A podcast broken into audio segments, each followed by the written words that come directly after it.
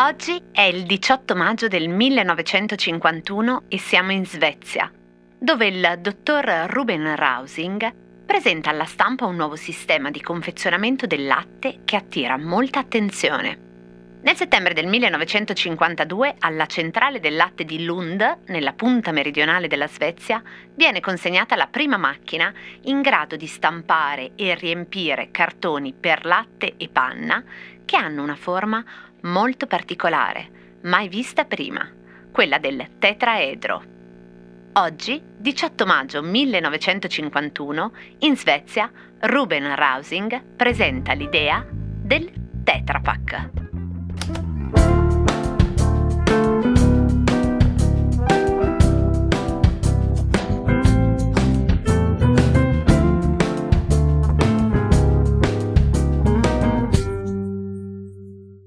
c'entra il Tetra Pak con indagini? Partiamo dal nome Tetra Pak, che viene dalla forma della confezione. Un tetraedro è un poliedro con quattro facce triangolari e credo sia il solido tridimensionale con il minor numero di vertici, 4, mentre gli spigoli sono 6. La forma del tetraedro è molto affascinante, ma in questo caso, nel caso del Tetra Pak inventato da Ruben Rausing, non nasce da una preferenza geometrica, ma da un processo produttivo e di riempimento del cartone. Proviamo a costruircelo insieme. Si parte da una superficie rettangolare piana. Si uniscono i lati corti all'estremità per fare un cilindro, che in realtà è un tubo perché ha la parte sopra e la parte sotto aperte. Poi chiudiamo un'estremità con una saldatura, che sarà la base, e al lato opposto facciamo una saldatura longitudinale, che chiude le estremità superiori, dopo che è stato versato il liquido. Abbiamo un contenitore a tetraedro. Su YouTube comunque trovate alcuni video, se siete incuriositi, che vi spiegano il processo molto meglio di quanto non riesca a fare io a parole. Dal punto di vista della costruzione dell'involucro, avveniva direttamente attorno al getto del liquido, che per lo più era il latte, ma anche panna, poi succhi di frutta, salse e in generale alimenti destinati al frigorifero. Dal punto di vista materiale, il Tetra Pak viene dall'accoppiamento di tre materiali: cartoncino, alluminio e polietilene, cioè plastica, il che fa pensare che sia un contenitore difficile da smaltire, ma non lo è. Basta lavarlo, piegarlo, appiattirlo e si butta nella carta. Il Tetra Pak, quando è stato inventato, è stato molto apprezzato dalle aziende, in particolare per il processo di imbottigliamento, durante il quale garantiva la massima chiusura ermetica e una solida saldatura. La particolarità di queste confezioni è l'isolamento perfetto dall'aria esterna, un fatto che preserva i cibi da qualsiasi elemento contaminante. Mentre per il consumatore il Tetra Pak è vantaggioso perché 1. È più leggero 2. Perché non era un vuoto a rendere come il vetro 3. Perché è infrangibile, che è una qualità in realtà che non favoriva solo il consumatore finale, ma anche i nuovi modelli di distribuzione delle merci. Oltre a questi vantaggi, per i produttori poi c'è la possibilità di avere delle superfici facilmente stampabili. Il Tetra Pak nasce da qui, cioè dalla possibilità di accostare una pellicola in vinile a un supporto cartaceo. Vi ricordate la puntata dell'8 maggio sulla bottiglietta della Coca-Cola? In particolare quella faccenda della prima etichetta a forma di diamante incollata sul vetro, che mettendo la bottiglietta nel ghiaccio, vi ricordate, si staccava. Stessa cosa succedeva anche con l'alluminio, che prima del vetro era il contenitore nel quale veniva trasportato il latte.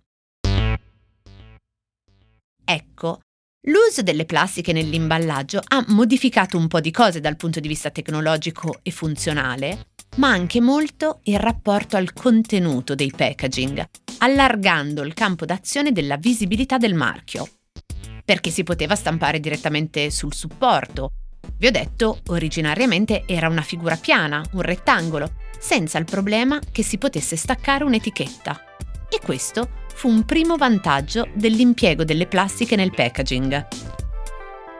Un altro vantaggio era che le plastiche, con l'evoluzione delle tecnologie per stamparle, hanno aperto anche a una dimensione sconosciuta, ovvero la libertà di far assumere all'oggetto infinite forme, consentendo di plasmare il contenitore sia in relazione al suo contenuto, sia alle necessità legate al momento d'uso, sia in considerazione degli studi ergonomici. Pensiamo per esempio ai manici stampati in monoblocco col corpo delle confezioni. Ma le plastiche hanno consentito anche un'altra cosa, cioè la produzione dei poli accoppiati, determinanti per la nascita di particolari tipologie di contenitori, come il Tetra Pak, che fin da quando venne introdotto nei primi anni 50 rappresentò un immediato successo e venne adottato da più di 50 nazioni. A un certo punto però si rivelò essere poco ergonomico e difficile da impilare, così nel giro di pochi anni cadde in disuso. A partire dagli anni 60 poi il tetraedro venne sostituito dal parallelepipedo, più complicato da produrre ma con una ottimizzazione degli spazi, delle superfici da stampare e dell'esposizione a scaffale. Si chiama Tetra Brick, che è quello che ha il latte a lunga conservazione, per esempio, ma anche i succhi di frutta freschi. E venendo a registrare qui ho visto una pubblicità della Mapei, la colla, che mi sembra appaia adesso proprio venduta nel Tetra Brick. A un certo punto Tetra Pak decise di provare anche con il vino, benché fosse più corrosivo del latte. L'esperimento, questo ci interessa molto, venne fatto tra gli altri proprio in Italia, con l'Università di Bologna e con un partner particolare che si chiama ancora oggi Caviro, Cantina Vini Romagna, e che portò alla produzione del primo brick di Tetra Pak a forma di mattonella che si tagliava con le forbici. Era il 1983 e noi conosciamo quel risultato col nome di Tavernello. 5 milioni di confezioni da un litro vendute solo nel primo anno. Tavernello è il nostro vino preferito. Mette in tavola ogni giorno l'appetito. Ma capisco che questa puntata è stata tutta un grande depistaggio da quell'iniziale. Cosa c'entra il Tetra Pak con indagini che vi ha tenute e tenuti incollati fin qui? Quindi bene, ho avuto la vostra attenzione e adesso che abbiamo rifatto un po' di storia del Tetra Pak, vi posso dare la soluzione. Secondo la classifica di Forbes ci sono tre rousing del Tetra Pak tra le 200 persone più ricche del mondo. Ma c'è una storia di cui si è parlato molto di più nel 2012 a proposito della famiglia Rousing. Quando il corpo di Eva Kemeny, moglie di Hans Christian Rousing, uno dei nipoti di Ruben, fu trovato nella casa di Londra della coppia mesi dopo la sua morte, casa dove il marito aveva nascosto per mesi il cadavere. Ed ecco cosa c'entra il Tetra Pak con indagini, che per adesso si è sempre occupata con Stefano Nazzi di casi legati alla cronaca giudiziaria italiana, ma per il futuro chissà.